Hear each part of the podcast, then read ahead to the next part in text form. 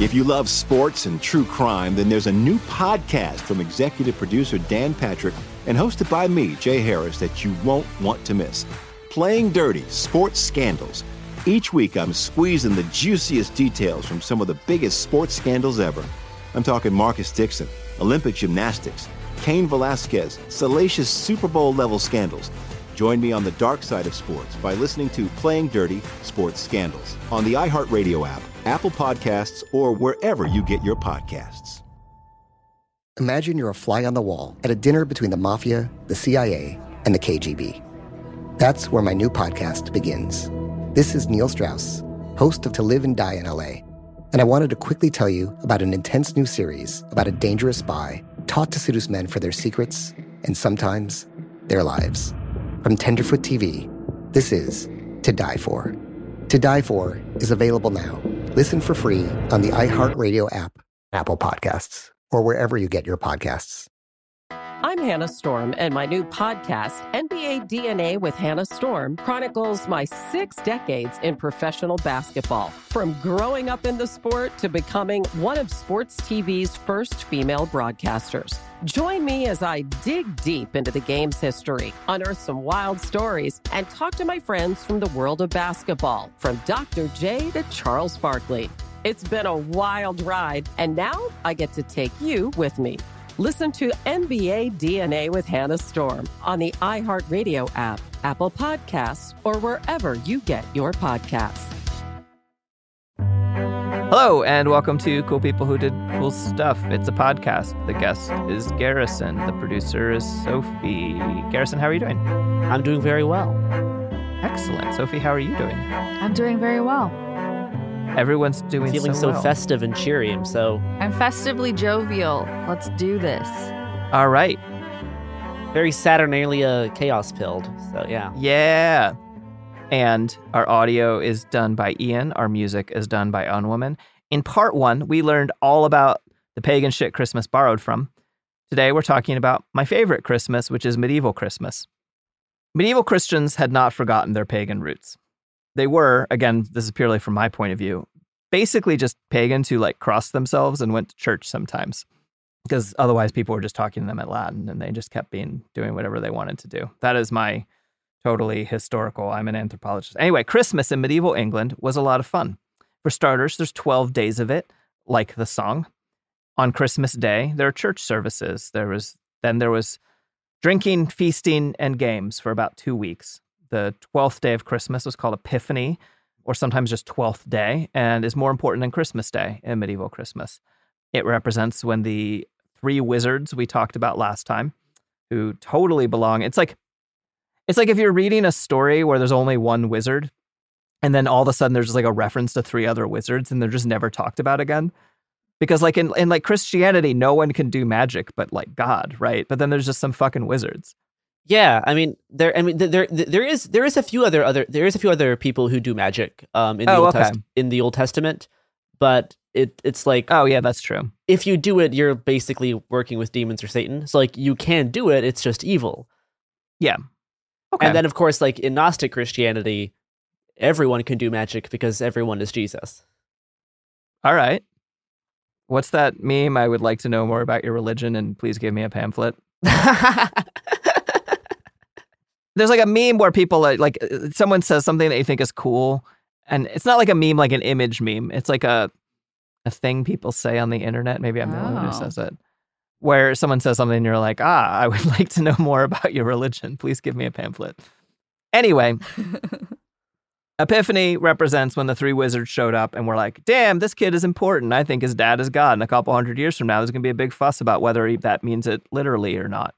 Because, spoiler, early Christianity spent a lot of time getting into very heated debates with some death involved about whether or not Jesus was the Son of God or God literally or whatever any of that shit means. and and unfortunately, the Catholics won that debate and the Gnostics didn't. Boo. Boo. Although, uh, would we be sitting here like right now, 1700 years later, if the Gnostics had won? The, The Gnostics would have come into power, The, the world and would they would have been just so as shitty.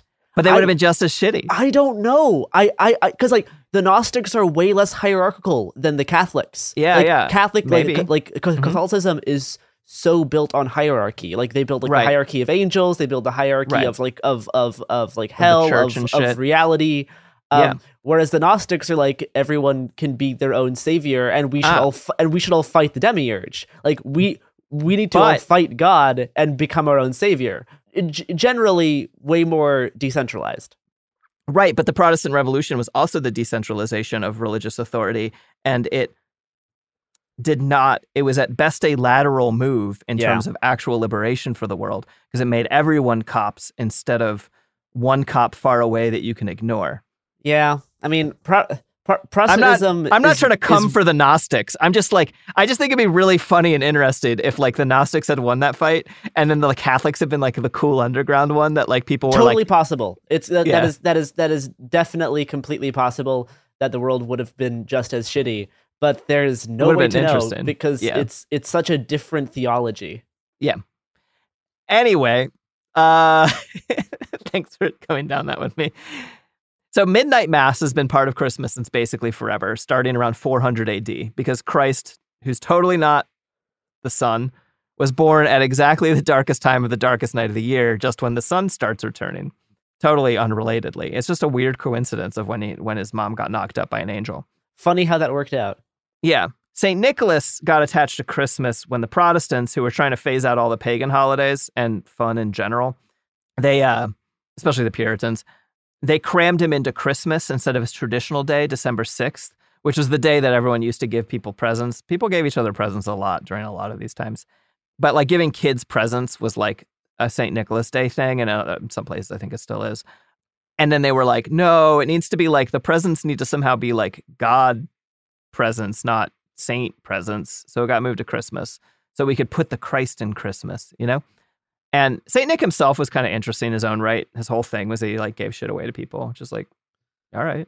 It seemed it seemed like he was kind to sex workers, uh, which is nice, I guess. It's the main way to judge someone, honestly. Yeah. Anyway, uh, medieval peasants, they remembered some of those pagan roots. And because of that, there was ritual transvestism as part of Christmas. Continuing to be extremely based. and there was feasting and merriment, etc. And the church didn't like this. They just couldn't do anything about it. They tried. They tried two different things. It's the same two things that everyone uses to try and stop the power of Christmas. First, you try repression, and then when that doesn't work, you try co option. If you can't beat him, join him. Yeah, basically. That is what happened. Is the Catholic Church didn't steal Christmas. The Catholic Church acquiesced and joined Christmas. Is how is my reading on this. Yeah. In seven the year 742, a bishop wrote to complain about the quote singing and dancing in the streets in pagan style, heathen acclamations and sacrilegious songs, banquets by day and night, the wearing and selling by women of phylacteries and ligatures, which I think means like sex charms and love charms. Okay. Okay. They did better with co-option and they really worked on the sanitization of Christmas. And that's the the real war against Christmas is the sanitization of it. The gift giving got replaced, as you pointed out, by gifts of the Magi, and the whole thing was treated as if it was about Christ or whatever. But the cool shit continued to filter through. Take Christmas carols. The medieval versions of Christmas carols were based on a pre Christian style of singing where a leader sang a verse and then a crew of dancers sang and danced the chorus together. And this got lewd.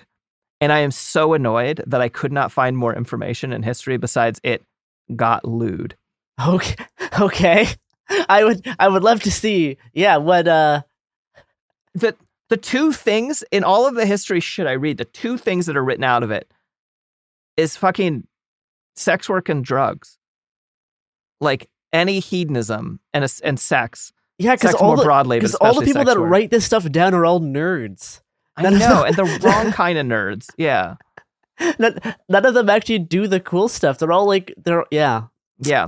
Bummer. They're like, tee hee hee, it got lewd. I'm like, does that mean they showed their ankles or were there orgies in the streets? yeah, cuz And I both are entirely possible. I know. People did weird shit. People still do weird shit. right now, in any given town, you could go to a club where people are like, tee hee hee, I can see that person's ankle. Or you can go join a weird public orgy. like, yeah. it still happens. So then there's the Feast of the Innocents, which is a feast day that gets a it gets assigned to a bunch of different days in different traditions and calendars and shit. Uh, it's usually December 28th and the current tradition, whatever. But I'm going to call it December 28th. And the Feast of the Innocents is weird. It's about when King Herod of Syria killed all the boys under two years old, like tens of thousands of kids. This is probably folklore. It probably didn't happen. I don't know. Like the Bible, I guess. And these kids are seen as the first martyrs of Christianity. And I've read two versions of what happens on the feast day of the Feast of Innocents in the in the medieval tradition. They are very different takes on what happens on this day. One is sick. It's a role reversal for kids and adults. You go there's like just it's just a chaos day. Yeah. Kids run around. The kids like run the Catholic mass. Uh, they tell everyone what to do. The parents have to listen to the kids. And there's another version of the Feast of the Innocents, which is like this shitty game of hide and seek where all the kids hide and then the parents try to find them. And if they find the children, they beat them. What the fuck? Yeah. Wait, whoa, whoa! Those are so different. They're so different.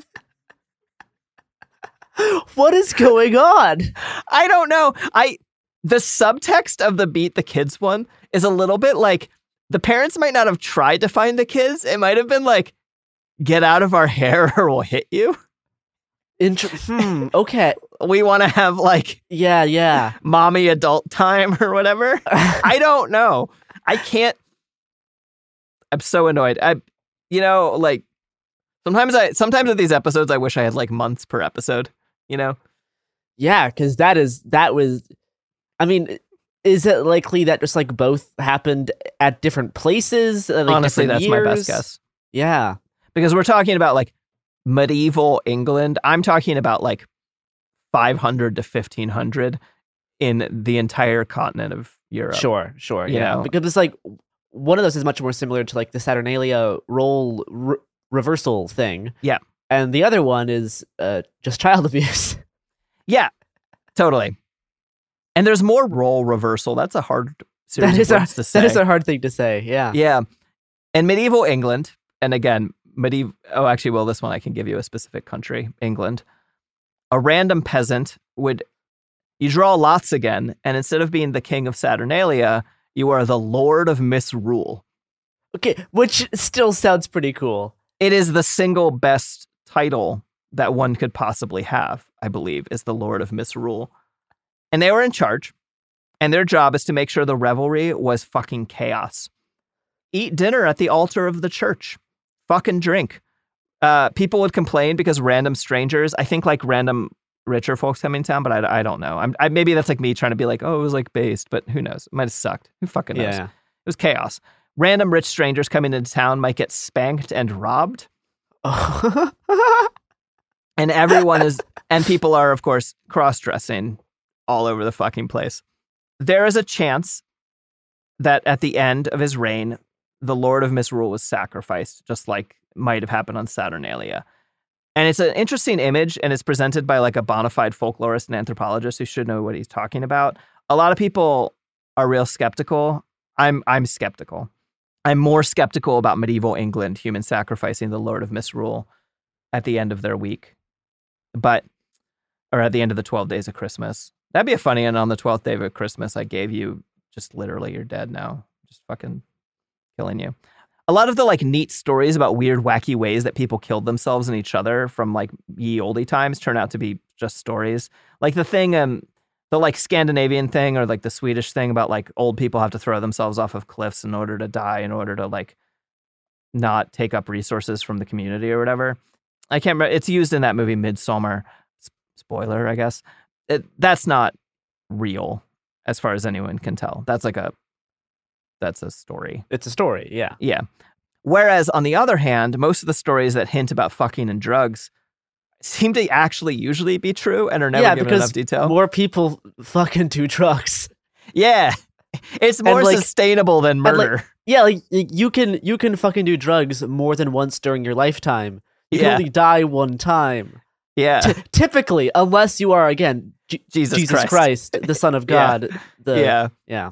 Or that guy, the first zombie, uh Who'd he summon back from the dead? Oh, uh, Lazarus. Yeah, that's it. And then also one of the reasons I sort of doubt this is that for all of the I really don't want to be like for good things that Christianity culturally exported, but um the overall Christianity cut down on human sacrifice a good solid amount whenever it was around. And then they found their way to do killing in other ways. Oh yeah, no, absolutely. Yeah. yeah, that God, maybe that's just all maybe the Crusades were just pent up whatever. Anyway. so the Lord of Misrule ties into but is distinct from the Feast of Fools, which started probably in Central Europe and All of these names are so good. I know. And they're all fucking cool things. It started in Central Europe. It's uh, January 1st, Calends, which is still part of Christmas if if you're doing the 12 days. And it was a day of the Feast of Fools was wildness and folly and role reversal and lewdness and like everything is permitted. Very like actually kind of like Mardi Gras is the sort of modern thing that people would sort of tie this Okay. into. And it's all happening like in the name of God. But the priests are sitting there being like, fuck, fuck, fuck, fuck, fuck. How do we stop this? Fuck, fuck, fuck, fuck. everyone's like, in the name of God. And they're like doing everything that Christianity nor- normally says not to do. As, as, as they're having like a transgender orgy. yeah. Yeah. Yeah. And it took a couple hundred years for the church to successfully stomp out the Feast of Fools. Unfortunate. Unfortunate. I know. It's like to me, it seems like maybe how like a person who lives in England is ostensibly ruled by the English king, and a Catholic is ostensibly ruled by the Catholic Church, but really people are just people and doing their own thing, and these authoritarian structures are just trying to claim authority that they only somewhat have, and that's Yeah. how I feel about the like folk Catholicism of this time. Catholicism is this type of Catholicism is at odds with the church rather than being in like obedience to the church. And this seems to be the Catholicism that was actually practiced by a lot of Catholics instead of what people claimed they should be practicing. So, wassailing. So, wassailing is when you demand stuff from people. And do you know who else is demanding stuff from us? From you, the listener? Me, Sophie. Lichterman. Sophie Lichterman is demanding that in order to continue to eat food on a regular And pay basis, us. Yeah. yeah, that um, we should shift over to hearing different voices, uh, a diversity of opinions. I have these opinions about cool people did cool stuff, whereas you might be about to hear an opinion that says that you should become a cop. Hopefully, those ads are gone now. yeah, I mean, we really don't have control over most of the ads, Yeah, so we don't endorse them. But yeah. Here's some do- non-endorsed They do make products. it so we can do our shows and pay people and eat food and have homes. Yay! Here's some ads. If you love sports and true crime, then there's a new podcast from executive producer Dan Patrick and hosted by me, Jay Harris, that you won't want to miss. Playing Dirty Sports Scandals. Each week, I'm squeezing the juiciest details from some of the biggest sports scandals ever. I'm talking Marcus Dixon, Olympic gymnastics, Cain Velasquez, salacious Super Bowl level scandals. Join me on the dark side of sports by listening to Playing Dirty Sports Scandals on the iHeartRadio app, Apple Podcasts, or wherever you get your podcasts. This is Neil Strauss, host of the Tenderfoot TV True Crime Podcast, To Live and Die in LA. I'm here to tell you about the new podcast I've been undercover investigating for the last year and a half. It's called To Die For. Here's a clip. all these girls were sent out into the world and they were told try to meet important men try to attach yourself to important men The voice you're hearing is a Russian model agent telling me about spies sent out to seduce men with political power. The war in ukraine is also being fought by all these girls that are all over important cities For the first time, a military trained seduction spy reveals how the Russian government turns sex and love into a deadly weapon. If you want to kill your target, it's easy. You just seduce him, take him somewhere, start having sex, and then he's very vulnerable, so you can kill him easily. To Die For is available now. Listen for free on the iHeartRadio app, Apple Podcasts, or wherever you get your podcasts.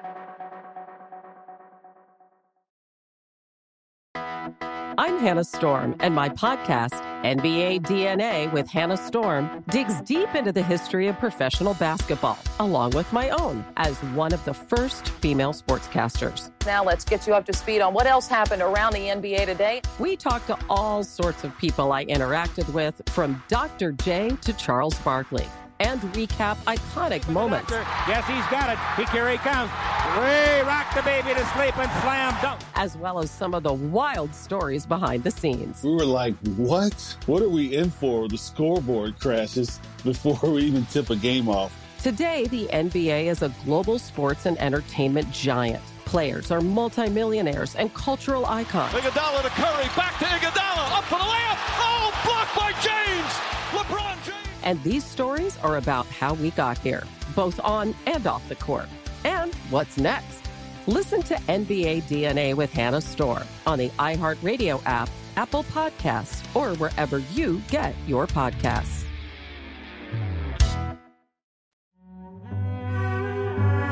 We are back. Wassailing, traditionally done on the 12th night.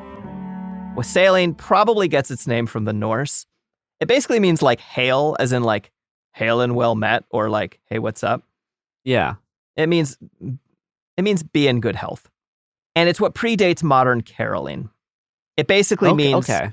go around and make the rich people give you nice shit by singing songs. It gets referred to as recipient initiated charity, which is my favorite euphemism in the world. That's great. Because I would like to present a spectrum of ways of engaging in power. Uh-huh. You have top down charity, in which the rich give to the poor, usually in ways that maintain the power structure and, you know, Not based. make them feel good about themselves. Then there's mutual aid, which is people giving freely amongst equals. And then there's recipient initiated charity, aka give me your shit. Unfortunately, I mean, there's a kind of a way of seeing all of this like revelry, this sort of negative interpretation of all of this stuff that I really like. I re- I don't subscribe to this belief, but it is the danger of all this revelry is that it lets out pent up aggression.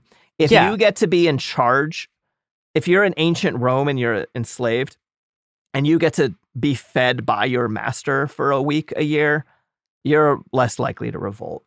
Yeah, this is the same type of thing we see a lot of the time in like uh it's the recuperation of like anti-capitalist resistance and sell- selling it back to you in a way that is palpable. But Yeah. by by by doing that exchange, you feel like you are living in a world where where there actually is actual resistance, but a lot of it is paid for. Yeah. Like it's it's it's the the one of the few good jokes from Rick and Morty is the is the uh is the Simple Ricks wafers and how they start selling the Simple Ricks Freedom Wafer Selects. How you can you can you can you can buy this wafer and it gives you a taste of what it's like to be actually truly free.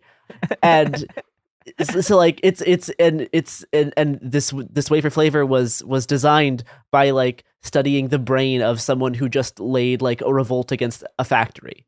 Okay. Um, and it's like getting this getting the Ah.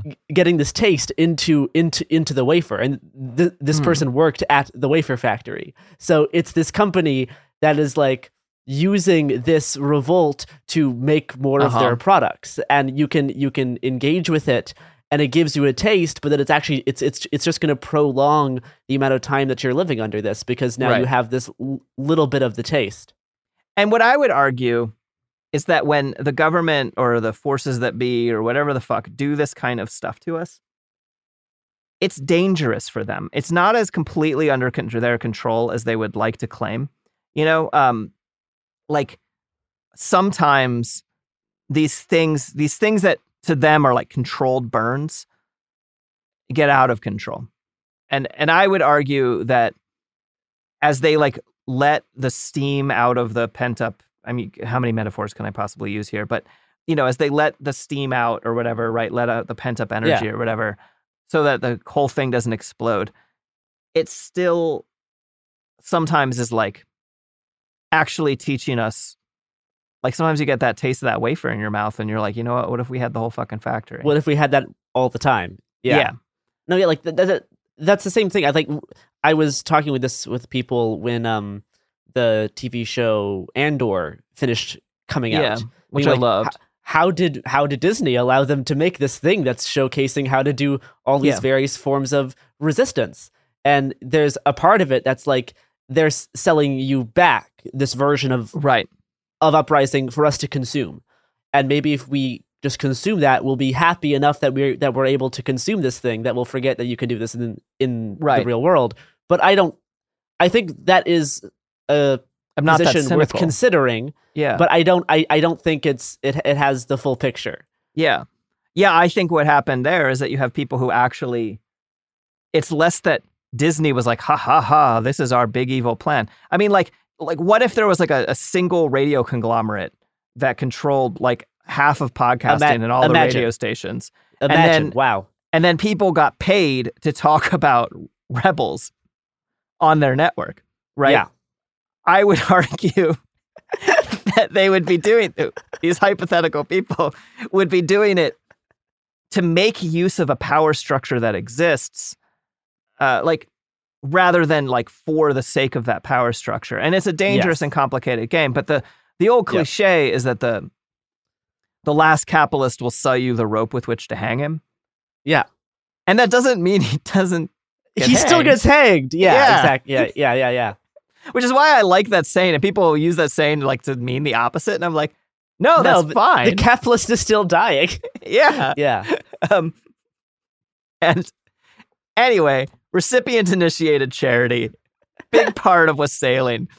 It's like the role reversal thing. So peasants would go to their feudal lords or just like rich people, and they would sing and demand good food and booze and sometimes just straight up money. And this looked lots of different ways. Sometimes it's like you show up and you're like, give us your figgy pudding or we won't go away. And they're like, ha ha ha ha, here's your figgy pudding. And then you're like, thank you, sir. And everyone feels really good about themselves. And sometimes there's all these like people writing, complaining about being like, the rich people are afraid to leave their houses because gangs of youth are outside stationed to rob them. So there's like a whole spectrum Yeah. of wassailing. Uh, sometimes people would curse the rich people, but you know, totally not pagan, just regular curses, good Christian curses. Yes. Yes. All all of those Christian curses. Yeah. Sometimes they would vandalize the place. And this is actually the ric- the root of trick or treating, as far as I can tell. Trick or treat. Yeah, that's what it was reminding me of. Yeah, it's give me some candy or I'll egg your fucking house is like the once you're like 12 or 13, you know, that's the level of trick or treating or whatever. Maybe that's just me. Uh, cler- a clergyman from the time said, quote, men dishonor Christ more in 12 days of Christmas than in all the 12 months besides. Great. People would drink and gamble and feast, and probably they fucked, but you know, the history books won't say plus they fucked. Instead, they say they engaged in licentious behavior. Cross dressing, big part of it. And oh, p- p- big part of wassailing. So every single fucking little bit of tradition has people cross dressing as part of it. There's this book that rules. It's called Witchcraft and the Gay Counterculture. And it was basically a love letter written to me and you, Garrison. Okay. Um, it was by Arthur Evans, probably Robert's dad. I'm not, can neither confirm nor deny. Um, and it talks about how everyone kept, kept dressing up as weird shit. Quote, so common was the practice of animal masquerades in the Middle Ages that detailed condemnations were issued against them. Theodore, a 7th century Archbishop of Canterbury, Canterbury, maybe I wrote that wrong, might be Canterbury, wrote, If anyone in the calends of January goes about as a stag or a bull, that is making himself into a wild animal and dressing in the skin of a herd and putting on the head of beasts. Those who in such wise transforms themselves into the appearance of a wild animal, penance for three years, because this is devilish. And the same book, Witchcraft and the Gay Counterculture, says links between witchcraft and transvestism appear regularly in early Christian Europe. In the sixth century, the Christian writer Caesarius of Aries denounced the pagan practices of ritual transvestism and the wearing of animal costumes. Sixth and seventh century synods repeatedly trans- condemned transvestism during the popular New Year's holiday, where men dressed as women, quote, a masquerade probably originating in a fertility rite of some kind. In 9th century, a Christian guidebook prescribed penance for men who practiced ritual transvestism. A 13th century inquisitor in southern France denounced female worshippers of the goddess Diana along with male transvestites. So this is this is all super fascinating because I I just I just uh, for the last episode of the Tenacious Unicorn Mhm. Ranch series, I was writing about there's been these attacks on drag shows by these these these Christian far right groups. Yeah. Um, and s- particularly this past month, there's been multiple attacks on Christmas themed drag shows, which is just fascinating because like these these these Christmas themed drag shows are more like traditionally Christmas Yep. than all of these Christians who are attacking them. But it's also this interesting look a bit uh, on like this exact scenario isn't new. This has been going on for thousands, Thousands of of years. years. As This long as like- there's it's- been Christmas. It's the same thing. They're doing the same thing. We're both following into our traditional roles. Yes, The- these Christians are attacking these Other Christians These, who are yeah. these these holiday like drag performances in the same way that these Christians are attacking this ritual transvestism. It's the same Yeah. shit. Yep. And I love that the church has multiple times over the years needed to say, please stop cross-dressing and or dressing up like cows. and people just kept being like, no, No, no, no. we're gonna do it. You can't stop me. And I'm doing it in the name of God. um, and there's also Wild. something in the last the last line from that last quote about the inquisitor in France coming after female worshippers of the goddess Diana along with male transvestites. And there's a bunch of things there. One is that like there were a bunch of women worshiping Diana, including cis women and trans women, is more or less what that's saying. But also that like the modern turfs who want to like separate cis and trans women, like the enemies have been demanding we burn together for a very long time. Yes. Okay, more cool shit about Christmas. The Welsh tradition. Have you heard of Mari Lwyd? I don't think so. It's not actually Lude, like Lude. It's it's L W Y D. Okay. Okay, so you take a horse skull, right? And you put the horse skull on a stick. Uh, you make like a hobby horse out of it, you know, like a little kid's Okay. toy Yeah. with a horse Yeah, head and a stick. Yeah. And then you drape a sheet sort of over it, like kind of on the neck, so that you can hide under the sheet. Okay. And so it's just a horse head on a stick with a person underneath it. And that's that's your Christmas uh wassailing thing that you bring around.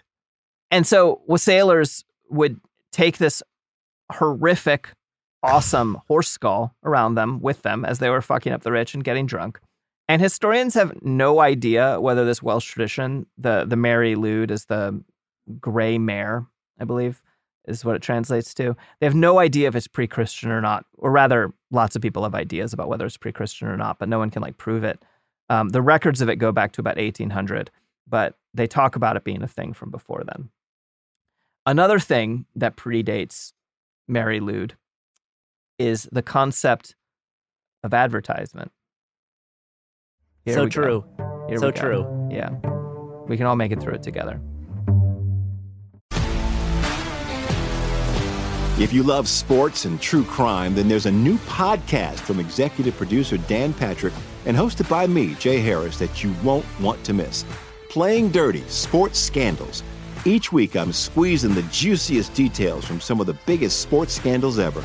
I'm talking Marcus Dixon, Olympic gymnastics, Cain Velasquez, salacious Super Bowl level scandals.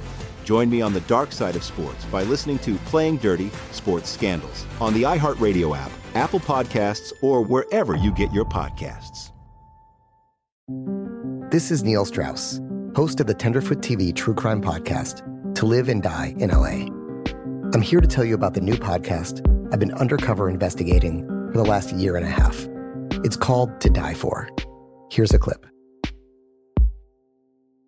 All these girls were sent out into the world and they were told try to meet important men. Try to attach yourself to important men. The voice you're hearing is a Russian model agent telling me about spies sent out to seduce men with political power.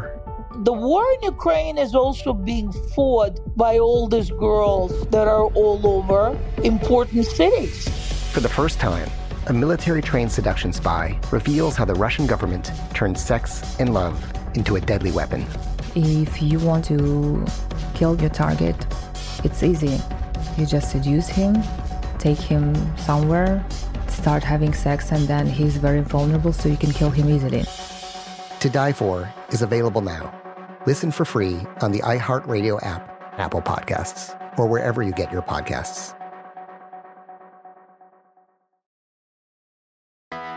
I'm Hannah Storm, and my podcast, NBA DNA with Hannah Storm, digs deep into the history of professional basketball, along with my own, as one of the first female sportscasters. Now let's get you up to speed on what else happened around the NBA today. We talked to all sorts of people I interacted with, from Dr. J to Charles Barkley, and recap iconic moments. Yes, he's got it. He here he comes. Way rock the baby to sleep and slam dunk. As well as some of the wild stories behind the scenes. We were like, what? What are we in for? The scoreboard crashes before we even tip a game off. Today, the NBA is a global sports and entertainment giant. Players are multimillionaires and cultural icons. Iguodala to Curry, back to Iguodala, up for the layup. Oh, blocked by James. LeBron James. And these stories are about how we got here, both on and off the court. And what's next? Listen to NBA DNA with Hannah Storm on the iHeartRadio app, Apple Podcasts, or wherever you get your podcasts.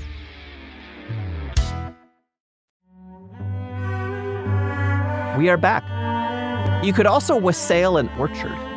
In case you were ever wondering, you were like, could I wassail an orchard? Well, the answer, Garrison Davis, is that you could if you would choose. What type of things would be at the orchard in the end of December? So I think this is wassailing now taken out of Christmas time. I can't. Oh, okay. I can't tell. It still might have been because you're not like going and getting the apples at this point. You're blessing the orchard for better. Uh, Harvest in the y- Yeah. year to come. Yeah. Okay. Yeah, and so it actually still could have been midwinter. I, I really kind of like, I don't know. I spent a while trying to figure out exactly when they were wassailing orchards. Okay. So yeah, you can wassail orchards, which even up into the 17th century was really fucking pagan. I mean, folkloric or superstitious. People would march from orchard to orchard, led by the wassail king and queen, to the orchard and drink to the health of the trees and scare away evil spirits in order to bring about a good harvest. They would lift the wassail queen up into the boughs to place booze-soaked bread in the branches. Yeah, Huh. totally Christian. Yeah. This is yes. This this doesn't sound like folk paganism at all. No, no, just a Christian thing. Other wassailing traditions included drinking mulled cider and various types of booze from a wassail bowl, which is a big communal bowl that everyone drank from. And the drink was called wassail uh, because they're really original namers. Nice. And it's been a bunch of different drinks at different times. Uh, for a while, it was mead with crab apples. Later, it was cider, um, like what people drink at Christmas now. Other times, it was like ale with baked apples in it. Basically, it's like some combination of like apples of some variety and alcohol. I mean, and stuff like this has has continued on today. This Yeah. this this this style of tradition. Yeah. Yeah, and I really like it. This is like one of the things that I'm not talking about that I, in the script, but I, I still genuinely like. Like the real, at my heart, the reason that I never actually like didn't like Christmas, even when I was like a baby anarchist and spent all of my time railing against consumerism and shit like that, and I still believe the same shit I believed, but in a Margaret slightly Killjoy, different way. noted noted fan of consumerism. Yeah. Um, but like the idea of gathering together with your family in the darkest day of the year and like at the darkest time, like, and it's not just that the light is returning, but it's that the cold is setting in and how hope returns even as things get worse. And I think about this a lot with the current rise of fascism, right? Even when we turn the tide on fascism, things will continue to get worse for a while but we can't lose hope. We know that as the light returns, eventually delayed, so will the warmth. Um, I really care about both solstice and Christmas, and I like. Uh, I really, I'm very blessed in that I come from a, a, a wonderful family, um, and and enjoy gathering with them. And so I, I feel like I need to like shout out that like another important part about Christmas is something that does get held onto through all of it, which um, is fucking to family togetherness and tradition and all that shit. Um, anyway, that's my my little earnest moment for the week. Medieval Christmas. I'm all for it. Medieval Christmas is the best of all Christmases. A lot of people weren't for it. The real war on Christmas is the war to sanitize it. It's a war that's been mostly won. The middle class in the US in the 1800s was a big part of the war against Christmas. For some reason, they didn't like drunken poor people showing up at their house, demanding shit and vandalizing their houses. Overall, the US, started by fucking Puritans, kind of missed out on spicy Christmas. Yeah. Which is a shame. The traditional Christmas, of, as we've discussed, be gay, do crime, cross dress, be a furry, worship the old gods while pretending like you obey the church and the Christian God of your Roman conquerors. And now I want to talk about the first real. I mean, I've been talking about the war on Christmas being the 1700 year long thing. I want to talk about the first time that Christians almost got rid of Christmas, the war on Christmas of the Okay. 1640s. In the 1640s, England, they had this whole fuck off civil war thing. It should have been cool, but it actually sucked. It should have been cool because it was a commonwealth wresting power away from a monarch, but it was also, they were Puritans and they deposed a slightly more religiously tolerant king, and then they turned around and genocided the shit out of Ireland. I have some bias against Cromwell that will work its way through anything I talk about history. When the Puritans took over England in the 1640s, they didn't like fun. That was kind of their whole thing, not not fun enjoyers. And so Christmas became a culture war issue during the lead up to the Civil War. The middle class parliamentarians opened their shops on Christmas to say fuck you to the holiday. Christmas was clearly a holdover from Catholicism and therefore a holdover from paganism. And the Puritans don't like paganism or Catholicism, plus revelry and gender bending. No fucking good. Am I right?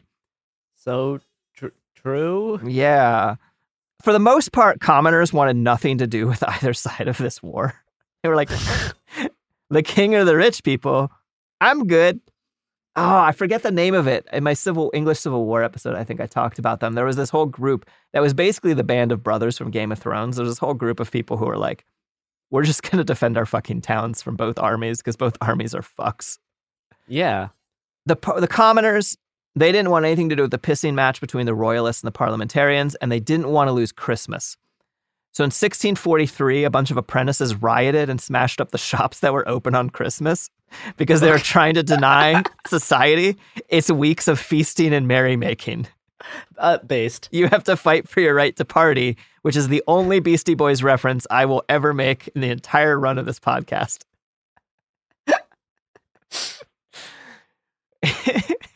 I do love a riot to ensure the continuation of Christmas. yeah. so the Puritans came out ahead in the Civil War, and they had King Charles I in jail in 1647. They banned Christmas in England, Scotland, Wales, and Ireland. No mince pies. Like literally, they banned not just Christmas, but they banned mince pies, plum pudding, no hanging holly, no excessive drinking or parties, and you're required to keep your shops open. No fucking free commerce here. You have to keep your shops open on Christmas. This didn't go well. No, it's, this doesn't sound like people would respond to this very nicely. No, there were demonstrations and riots all over England and probably Scotland, Wales, and Ireland. Well, Wales, Ireland was busy some other shit around this point. In London, armed soldiers had to break up an unruly crowd to stop the crowd from hanging holly. In Norwich, 40 people were killed when the city's ammunition stockpile caught fire in the rioting. Oh my gosh. in Ipswich, which is totally the name of a town and not whatever. Supposedly, a protester named Christmas was killed, which then got turned into propaganda. Which the history book I read was like, and then this happened. I, I don't believe it. I straight up don't believe it. I know that propaganda was made about it, but I don't know whether actually some protester named Christmas was murdered. I am at the very least skeptical. Yeah. People in Canterbury, which is actually a city in England and not just the name of a book I was supposed to read in high school, uh, they rioted. These are called the plum pudding riots. The mayor went through the market and forced everyone to open their stalls for fear, or like he would throw you in the stocks if you wouldn't open your stalls at the market. So an angry mob followed behind, trashing every shop that opened. So these shopkeepers, they're just fucked. If they open their shop, it'll get trashed. If they don't, they get thrown the stocks.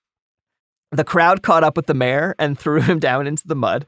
but he got up and he managed to order the crowd to back off. And then, in a move that sounds like someone making fun of England, the crowd produced some footballs and started this massive game of football across the whole city with no rules that dragged everyone into the game or to hide in their houses, which was basically a Christmas tradition was Calvin ball. Okay. Puritans who tried to stop them were pelted with mud, and the pro Christmas rioters took their city back from authorities for the day. Later, some instigators were rounded up, but the grand jury refused to indict them, so the Christmas rioters got off scot free. Again, all for traditional Christmas. Seize your city, party for 12 days, cross dress, drink other people's wine, play sports that don't have rules. The main fallout for the canceling of Christmas was pretty much the end of the religious component of Christmas. People were like, all right, we just won't go to church on Christmas. We'll do all of the other stuff, but we won't go to church. They also canceled Easter, not the protesters, but the Puritans. I don't really care as much about Easter. Cancel culture strikes again. I know. Eventually, you've got the Reformation, and people got a king again, which was once again a lateral move. Should have been a make things worse, but fucking lateral move. And they also got Christmas back. Um, it wasn't as cool as anymore, though. The Lord of Misrule was gone and forgotten. Lord of Misrule was a died in the Puritan War on Christmas. Wow, that what a what a loss. I know. It's funny to me because it's the exact same sorts of people in the 17th century England banning Christmas that are so adamantly defending it today, right? But they're but the thing that they're not defending Christmas, they're just Christo-fascists trying to Yeah. like defend Christian hegemony. Yeah, they're they're trying to set up a Christian dominionist state. Like that's Yeah. that's what they're actually doing. Yeah, totally. Anyway, later in 1659, the Puritans in Massachusetts Bay, they banned Christmas too. Quote, Whoever shall be found observing any such day as Christmas or the like, either by forbearing of labor, feasting, or any other way, had to pay a five shilling fine, which was about three days' wages for the average skilled laborer. So it's like, know, what, like uh, 300 bucks today? I don't know what skilled yeah, a few Yeah. few hundred dollars. yeah. Christmas was functionally banned in Massachusetts until the 1800s. When I when I was a kid learning US history, I always heard about the Puritans as this like poor oppressed minority that fled England, presumably fearing for their lives or some shit. Uh, they never taught us how Puritans in England soon took control of England, or the fact that one of their sticking points had been the reason they felt oppressed is that they didn't tolerate other religions. And literally, one of their problems with the king is he was fairly religiously tolerant. He was even married to a Catholic the religious freedom that the Puritans were fighting for was the religious freedom to not allow religious freedom, which I don't know might might sound familiar to the modern Yeah. listener. Yeah. All right, one more group that tried to get rid of Christmas. Stalin. Really? I didn't know this. In 1929, the USSR banned Christmas. They banned it in the same way that the Catholics banned Saturnalia and Yule and tried to ban Christmas, which is that they tried to ban it, and that didn't work because people just kept celebrating Christmas. So then they co opted it. The ban lasts from 1929 to 1935 when they realized what everyone has always realized people need a fucking holiday in the middle of the goddamn darkest time of the fucking year. Especially in Russia. I know. like I know. those those poor Russians. So the Christmas trees got rebranded New Year's fir trees. Ugh. Gift giving was moved to New Year's too. And then that totally materialist, absolutely rational figure, Grandfather Frost, was the one to bring them. Okay. Uh, people feasted, people dressed up in costumes, totally secular fun times for all the non religious people in the non religious country.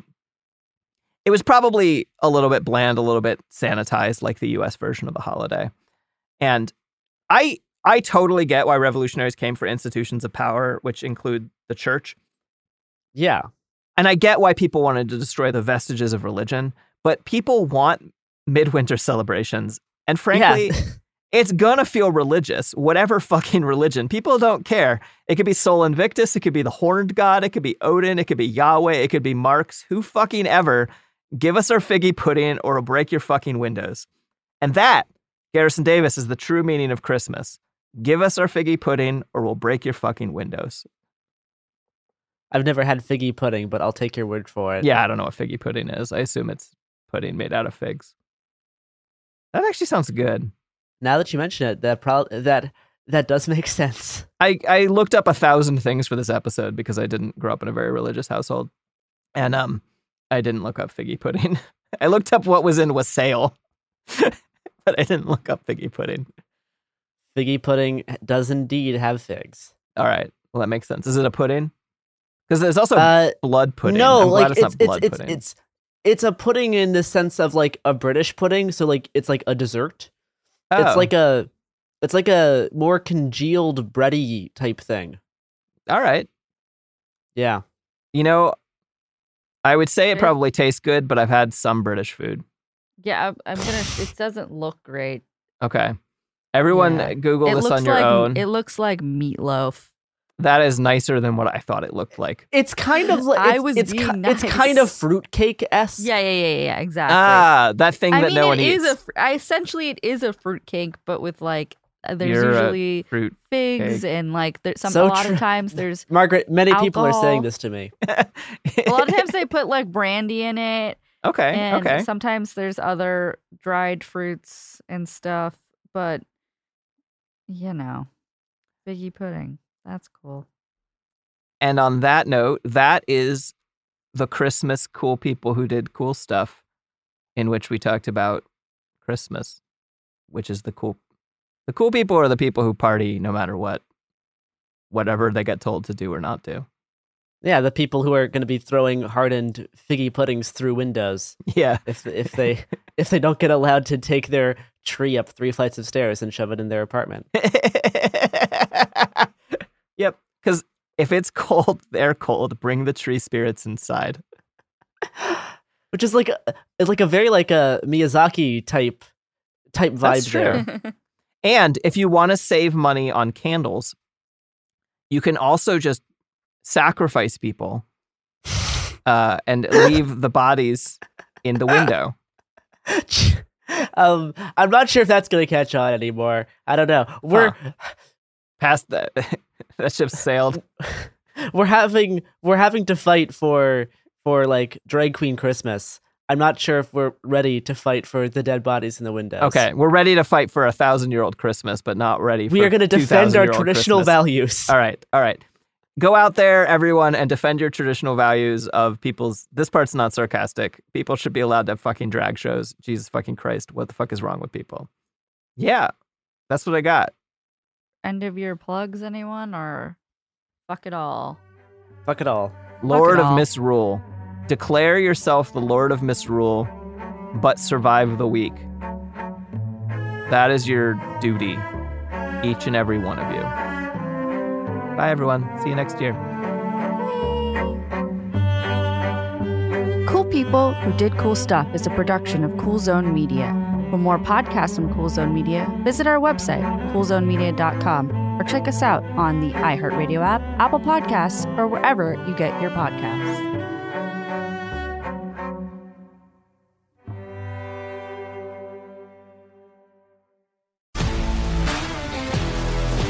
If you love sports and true crime, then there's a new podcast from executive producer Dan Patrick and hosted by me, Jay Harris, that you won't want to miss. Playing Dirty Sports Scandals. Each week, I'm squeezing the juiciest details from some of the biggest sports scandals ever. I'm talking Marcus Dixon, Olympic gymnastics, Cain Velasquez, salacious Super Bowl level scandals. Join me on the dark side of sports by listening to Playing Dirty Sports Scandals on the iHeartRadio app, Apple Podcasts, or wherever you get your podcasts. Imagine you're a fly on the wall at a dinner between the mafia, the CIA, and the KGB. That's where my new podcast begins. This is Neil Strauss, host of To Live and Die in LA, and I wanted to quickly tell you about an intense new series about a dangerous spy taught to seduce men for their secrets and sometimes their lives. From Tenderfoot TV, this is To Die For. To Die For is available now. Listen for free on the iHeartRadio app, Apple Podcasts, or wherever you get your podcasts. I'm Tamika D. Mallory. And it's your boy, Mysonne, the General. And we are your hosts of TMI. And catch us every Wednesday on the Black Effect Network, breaking down social and civil rights issues, pop culture, and politics in hopes of pushing our culture forward to make the world a better place for generations to come. Listen to TMI on the Black Effect Podcast Network, iHeartRadio app, Apple Podcasts, or wherever you get your podcasts. That's right.